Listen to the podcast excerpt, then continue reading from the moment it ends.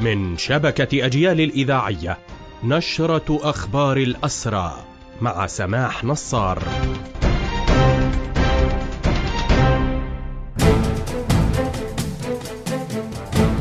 أهلا ومرحبا بكم إلى هذا اللقاء. برنامج فعاليات واسع لدعم الأسرى والأسيرات في سجون الاحتلال.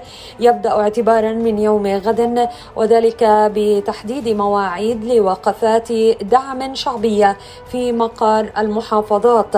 في الخليل أمام مقر الصليب الأحمر وفي طول كرم في ذات الموقع عند الساعة العاشرة في طوباس أمام دوار الشهداء عند الحادي عشر وفي أريحة مساء عند السابعة. أما في بيت لحم فعند انتصاف النهار وفي رام الله وسلفيت عند الحادي عشر من صباح الغد وهو ما أطلق عليه بنداء الأحرار. إلى الأحرار.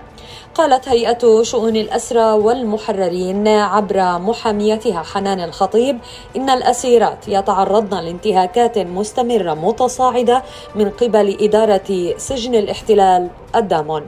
سردت المحامية على لسان الأسيرة القاصر الطفلة نفوذ حماد البالغة 15 عاما من الشيخ جراح والتي ما زالت موقوفة ما تتعرض له الأسيرات من مضايقات مستمرة حيث تستمر إدارة السجن بفرض العقوبات وتعمدها بحرمان الأسرى من الأشغال والأعمال اليدوية إضافة إلى المنع من الزيارات والاتصالات بالأهل والحرمان من الكانتينا والخروج للف فورا نواصل في أخبار هذه النشرة ووفقا للمحامي علي السعدي أفادت هيئة شؤون الأسرى والمحررين أن لجنة الإفراج المبكر في سجن مجده قررت الإفراج عن الأسير فؤاد إبراهيم حسن من طول كرم علما أنه اعتقل في الثاني والعشرين من يونيو الماضي من هذا العام.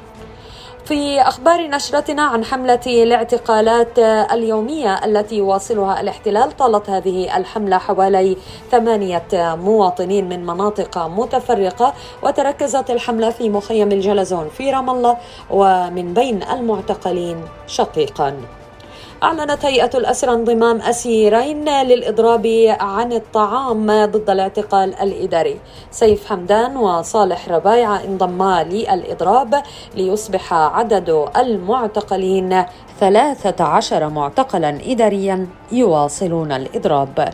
بهذا مستمعينا تنتهي هذه النشرة الخاصة بأخبار الحركة الأسيرة قدمناها لحضراتكم من راديو أجيال. تحية الحرية لأسر الحرية وتحياتي سماح نصار. Thank you.